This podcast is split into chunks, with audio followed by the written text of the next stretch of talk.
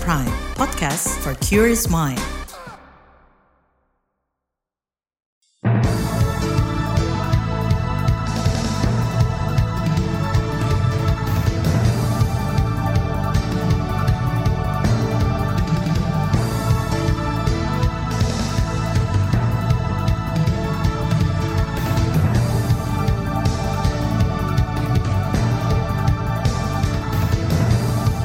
Selamat pagi saudara, berjumpa kembali melalui program Buletin Pagi edisi Selasa 6 Februari 2024. Bersama saya Naomi Liandra, sejumlah informasi pilihan telah kami siapkan, di antaranya legitimasi pencalonan Gibran dipertanyakan usai pelanggaran etik KPU.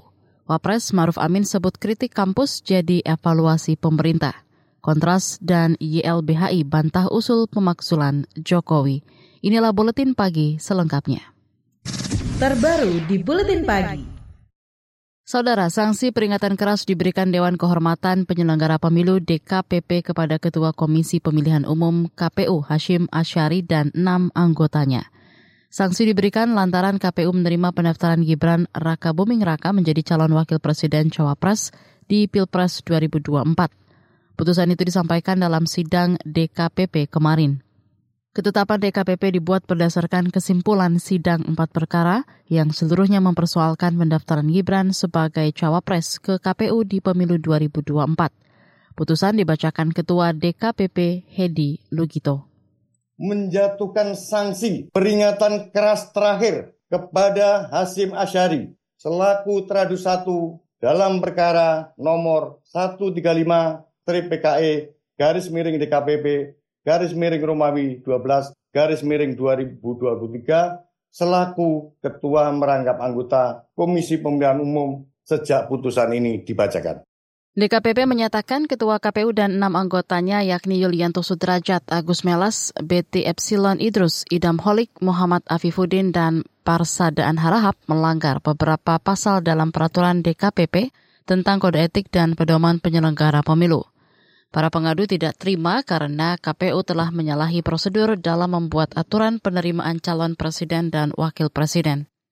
Seharusnya KPU mengubah PKPU terlebih dahulu terkait syarat usia capres-cawapres usai keluarnya putusan Mahkamah Konstitusi nomor 90. Namun KPU malah membuat pedoman teknis untuk mematuhi putusan MK. Akhirnya, Gibran yang masih berusia 36 tahun bisa lolos pendaftaran. Merespons putusan tersebut, Komisioner KPU Idam Holik menyatakan penerimaan Gibran sebagai calon wakil presiden sudah sesuai aturan perundang-undangan. Dalam pertimbangan DKPP yang tertuang dalam putusan tersebut, DKPP menyatakan bahwa proses penerimaan pencalonan pasangan calon itu sudah sesuai dengan konstitusi. Artinya, KPU telah melaksanakan putusan Mahkamah Konstitusi nomor 90 ya. Putusan DKPP tersebut tidak terkait dengan uh, legalitas pencalonan pencalonan yang telah dilaksanakan oleh KPU itu sudah sesuai Komisioner KPU Idam Holik beralasan tidak tindak lanjut putusan MK lewat mekanisme pedoman teknis sudah cukup tanpa mengubah aturan PKPU. Sementara itu Ketua KPU Hashim Asyari enggan berkomentar terkait putusan edik, etik DKPP. Hashim beralasan putusan tersebut kewenangan penuh DKPP. Terlebih KPU sudah menyampaikan argumentasi serta alat bukti di persidangan.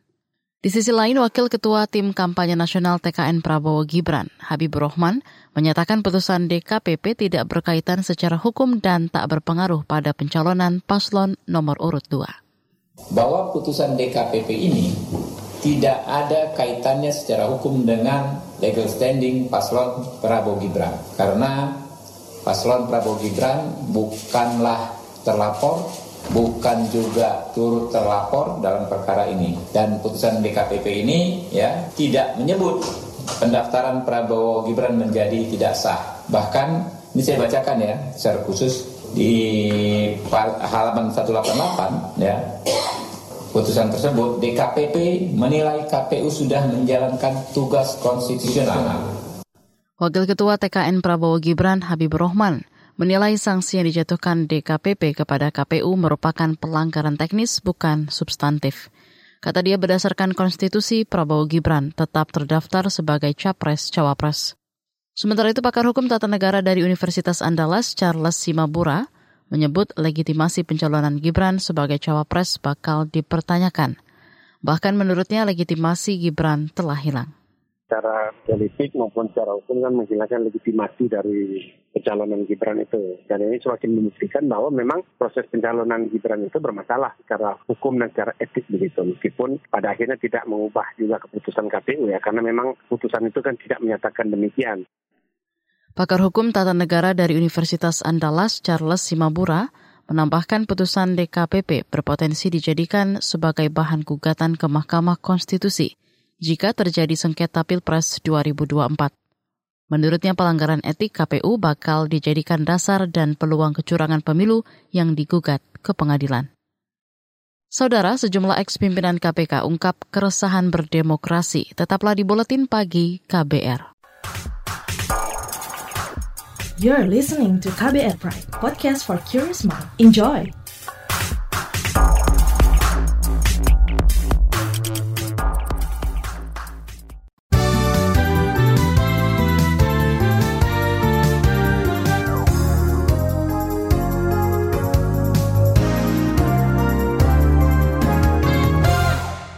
Anda sedang mendengarkan Buletin Pagi KBR.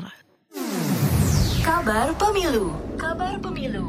Wakil Presiden menilai kritik sejumlah guru besar dan akademisi dari beberapa perguruan tinggi terkait pemilu dan demokrasi mesti jadi perhatian pemerintah. Saya kira itu bagian dari dinamika politik yang tentu harus diperhatikan. Dinamika politik apa pun dia pemerintah harus memperhatikan. Artinya mengevaluasi dan mengambil langkah-langkah berikutnya seperti apa. Wapres Maruf Amin berharap kritik tersebut hanya sebatas pernyataan sikap. Itu sebab Wapres ingin sikap itu tak berkembang lebih jauh. Sebelumnya sejumlah guru besar, dosen, dan mahasiswa di berbagai kampus mengkritik demokrasi di era pemerintahan Joko Widodo. Salah satunya Sivitas Akademika dan alumni Sekolah Tinggi Filsafat dan Teologi se-Indonesia. Ketua Sekolah Tinggi Filsafat STF Dri Yakarya Simon Petrus Cahyadi mengingatkan Jokowi agar bersikap jujur dan adil dalam bernegara, khususnya dalam pemilu 2024. Kepada segenap pemangku jabatan negara dan aparat pemerintah kami serukan. Pertama, ingatlah kembali sumpah jabatan Anda untuk berbakti kepada nusa dan bangsa, serta memenuhi kewajiban Anda seadil-adilnya. Kami meminta Anda berkompas pada hati nurani dan berpegang secara konsekuen pada Pancasila, dasar filsafat, dan fundamen moral kita semua.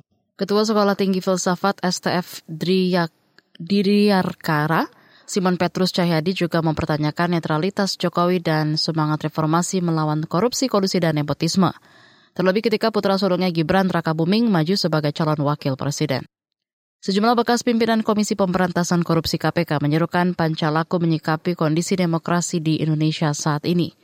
Mereka mendesak Presiden dan seluruh penyelenggara negara kembali berpegang teguh pada standar moral serta etika dalam menjalankan tugas. Berikut pernyataan salah satu wakil Ketua KPK periode 2015-2019, Basaria Panjaitan. Menyerukan pesan moral kepada Presiden dan seluruh penyelenggara negara untuk melaksanakan pancalaku berikut. Satu, memperkuat agenda pencegahan dan pemberantasan korupsi dan sekaligus menjadi teladan role model dalam menjalankan sikap dan perilaku anti korupsi. Dua, menghindari segala ben menghindari segala benturan kepentingan. Wakil Ketua KPK periode 2015-2019 Basaria Panjaitan menambahkan, seruan pancalaku lain adalah menghindari segala benturan kepentingan atau konflik of interest Menurut Basaria, benturan kepentingan adalah akar dan langkah awal menuju praktik korupsi. Kita ke soal lain, Kementerian Perencanaan Pembangunan Nasional PPN Bapenas mendorong komitmen semua pihak mewujudkan lingkungan ramah penyandang disabilitas. Menurut Direktur Penanggulangan Kemiskinan dan Pemberdayaan Masyarakat Bapenas Maliki, komitmen salah satunya bisa dilakukan lewat kebijakan yang tepat sasaran dengan melibatkan para difabel.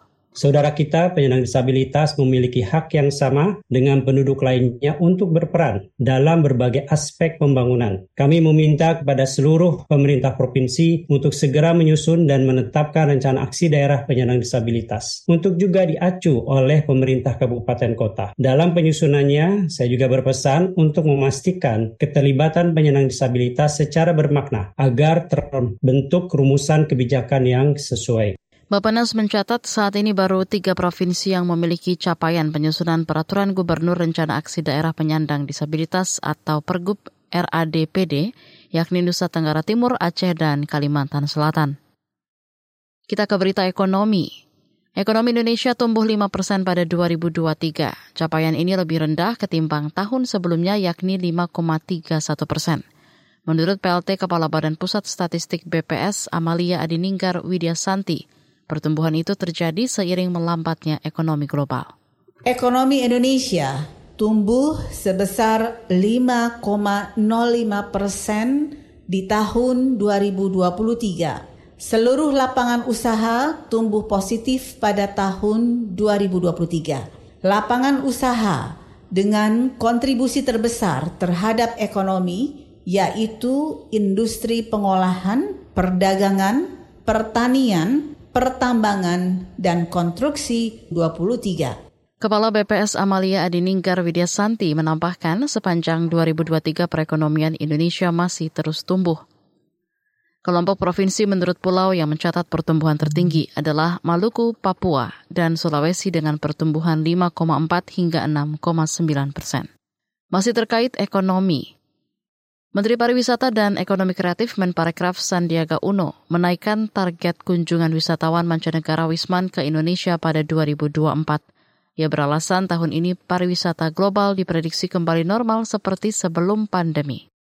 Saya ingin mengajak kita semua, walaupun target 14,3 juta, insya Allah dengan doa, dengan semangat kita bersama, dengan kolaborasi kita bersama, kita bisa mencapai angka sebelum pandemi yaitu 17 juta. Menparagraf Sandiaga Uno mengatakan berdasarkan data Badan Pusat Statistik BPS secara kumulatif, kunjungan Wisman pada 2022 lebih 11 juta orang. Angka ini jauh melampaui target yang ditetapkan Kemenparekraf pada awal 2023 yakni 7,4 juta. Keberita mancanegara, Badan PBB untuk pengungsi Palestina UNRWA memperingatkan bakal ada lebih banyak warga Palestina di jalur Gaza akan mati karena kekurangan air bersih dan penyebaran penyakit. Mengutip antara tim dari UNRWA telah mengirimkan hampir 20 juta liter air kepada masyarakat di Gaza. Namun jumlah air bersih yang didistribusikan tidak cukup untuk memenuhi kebutuhan warga Gaza. Badan PBB tersebut menyoroti terbatasnya akses yang dimiliki warga Gaza untuk mendapat air bersih – karena serangan mematikan terus-menerus dilancarkan pasukan Israel. UNRWA memperingatkan krisis kemanusiaan di Gaza semakin diperburuk dengan terbatasnya pengiriman bantuan, rusaknya infrastruktur, dan menempatkan ribuan orang yang rentan pada risiko tertular penyakit. Kita ke Asia. Pemotongan hukuman penjara terhadap bekas Perdana Menteri Najib Razak menimbulkan kegaduhan publik di Malaysia. Namun Perdana Menteri Anwar Ibrahim mendesak rakyatnya tetap tenang sembari membela keputusan negaranya mengurangi hukuman Najib. Mengutip Reuters, Dewan Pengampunan yang diketuai oleh Raja Malaysia memutuskan memangkas separuh hukuman penjara 12 tahun terhadap Najib. Dewan tersebut juga memberikan diskon 76 persen atas denda yang mesti dibayarkan Razak kepada negara. Namun Dewan Pengampunan tidak memberikan alasan atas keputusan mereka meringankan hukuman. Najib dipenjarakan karena kasus korupsi dan pencucian uang terkait skandal dana negara. Kita ke berita olahraga. Warganet atau netizen dari Indonesia riuh ketika Asnawi Mangku Alam Bahar tak memakai nomor punggung 14 di klub barunya Port FC. Dari unggahan resmi klub asal Thailand di media sosial Instagram, Asnawi mendapat nomor punggung 6. Ini adalah nomor yang biasa dipakai gelandang meski kadang juga ada back yang memakai nomor tersebut. Bukan kali ini saja Asnawi menggunakan nomor punggung 6. Nomor ini sempat digunakan Kapten Timnas Indonesia itu saat membela PSM Makassar pada musim 2017. Namun mayoritas nomor punggung yang digunakan Asnawi sepanjang karirnya adalah 14. Nomor lain yang sempat dipakai Asnawi adalah 25, 20, dan 41.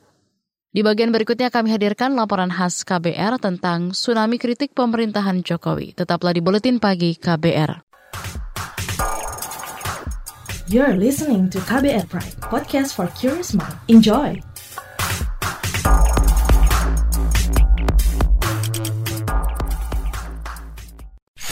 Commercial break. Commercial break. Buat kamu yang always hektik, apalagi di kantor yang toxic, working gak ending-ending, ditambah si bos yang grumpy, bikin salty. Apaan tuh artinya, Neng? Artinya si bos cerewet dan bikin bosen. Oh. Join yuk di KBR Pagi, siaran pagi radio paling update, menghadirkan berbagai informasi yang paling update dan terkini, ditambah playlist yang lit and chill. Apaan lagi ini artinya, Neng? Ih, rese. Artinya keren dan menyenangkan. Oh iya iya. Simak KBR Pagi setiap Senin sampai Jumat, mulai pukul 7 pagi, di radio jaringan KBR dan podcast kbrprime.id.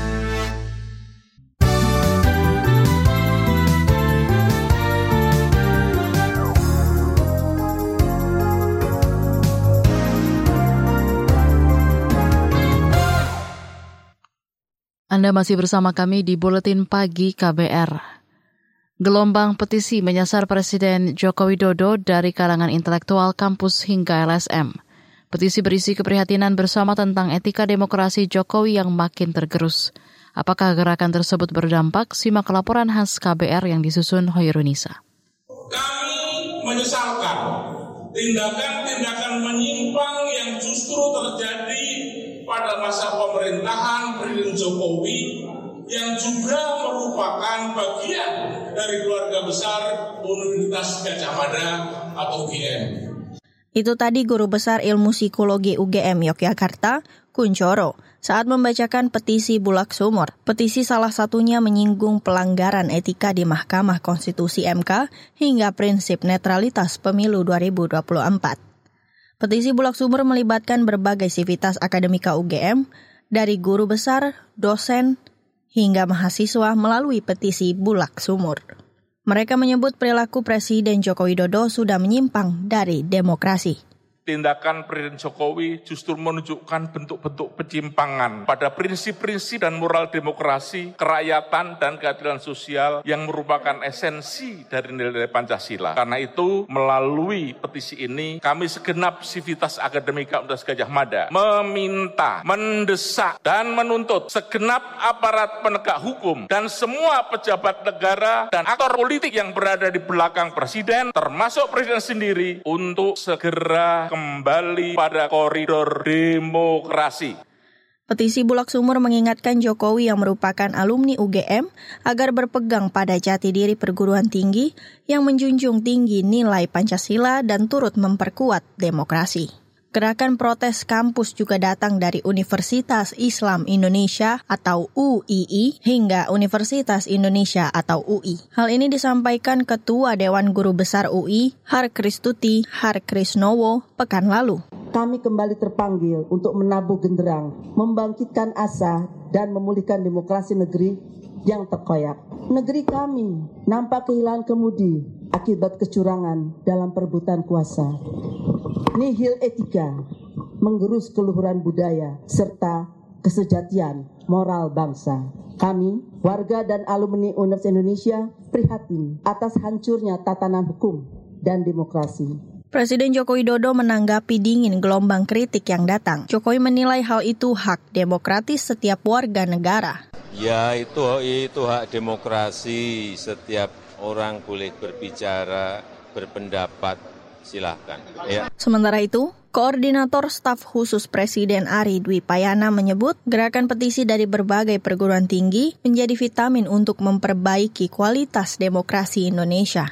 Selain dari kampus, ada sekitar 145 lembaga swadaya masyarakat atau LSM dan 130-an individu menekan petisi, memprotes dan mempersoalkan pencalonan Prabowo Subianto dan Gibran Raka Buming Raka dalam pemilu presiden. Petisi tersebut telah dibacakan dalam aksi Kamisan ke-804 di depan Istana Negara Jakarta Pusat awal Februari lalu. Koalisi Masyarakat Sipil menyebut Indonesia dibangun dan didirikan tidak untuk segelintir orang, kelompok atau keluarga, melainkan untuk kepentingan seluruh rakyat.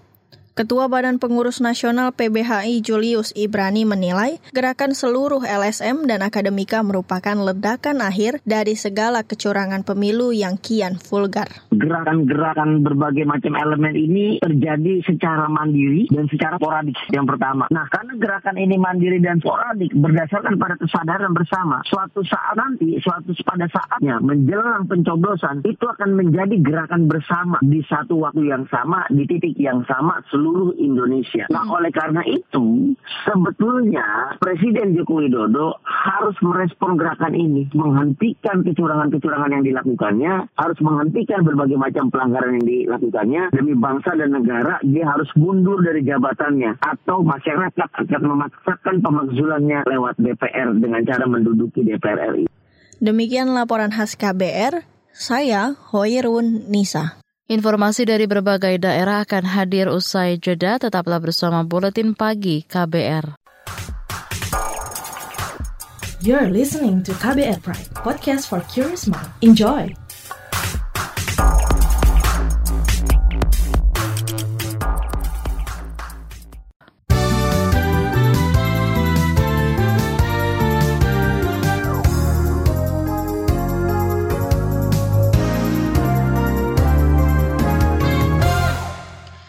Inilah bagian akhir buletin pagi KBR.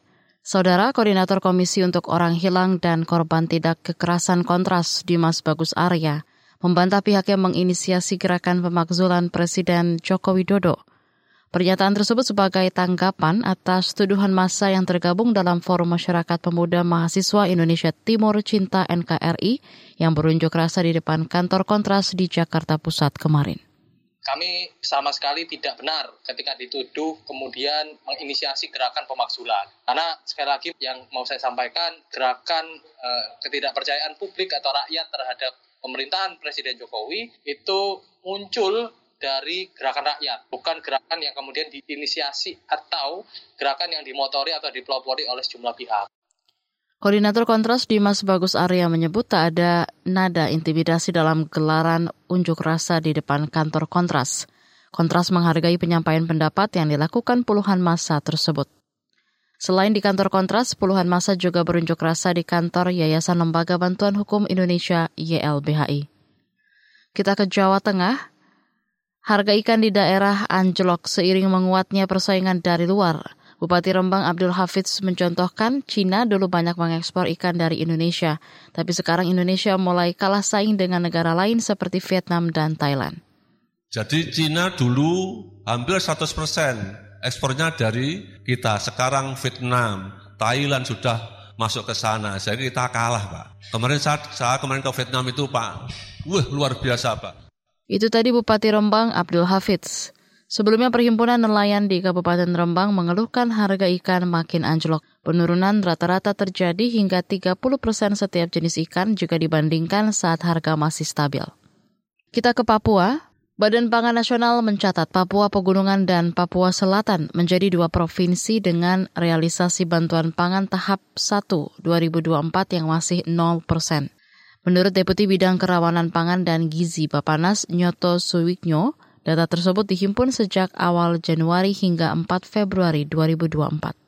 Kita berharap bulan Februari ini harusnya bisa selesai 100% di awal bulan Februari. Ada beberapa provinsi yang realisasinya masih rendah, mohon izin Pak Komsi, yaitu DKI Jakarta, ini masih 0%. Papua Pegunungan itu 0%, Papua Selatan 0% karena cuaca kemungkinan kami cek. Kemudian nanti biar Perumbulok menyampaikan. Kemudian NTT 4,07% dan Papua Barat 8,25%. Secara umum kendala yang dihadapi adalah verifikasi verifikasi dan validasi data. Deputi Bidang Kerawanan Pangan dan Gizi Bapanas Nyoto Swikyo mengatakan kendala yang dihadapi provinsi yang realisasinya rendah yakni terkait verifikasi dan validasi data percepatan penghapusan kemiskinan ekstrim P3KE. Informasi tadi menutup jumpa kita di Buletin Pagi hari ini. Pantau juga informasi terbaru melalui kabar baru situs kbr.id, Twitter kami di akun @beritaKBR dan juga podcast di alamat kbrprime.id. Saya Naomi Liandra bersama tim yang bertugas undur diri. Salam.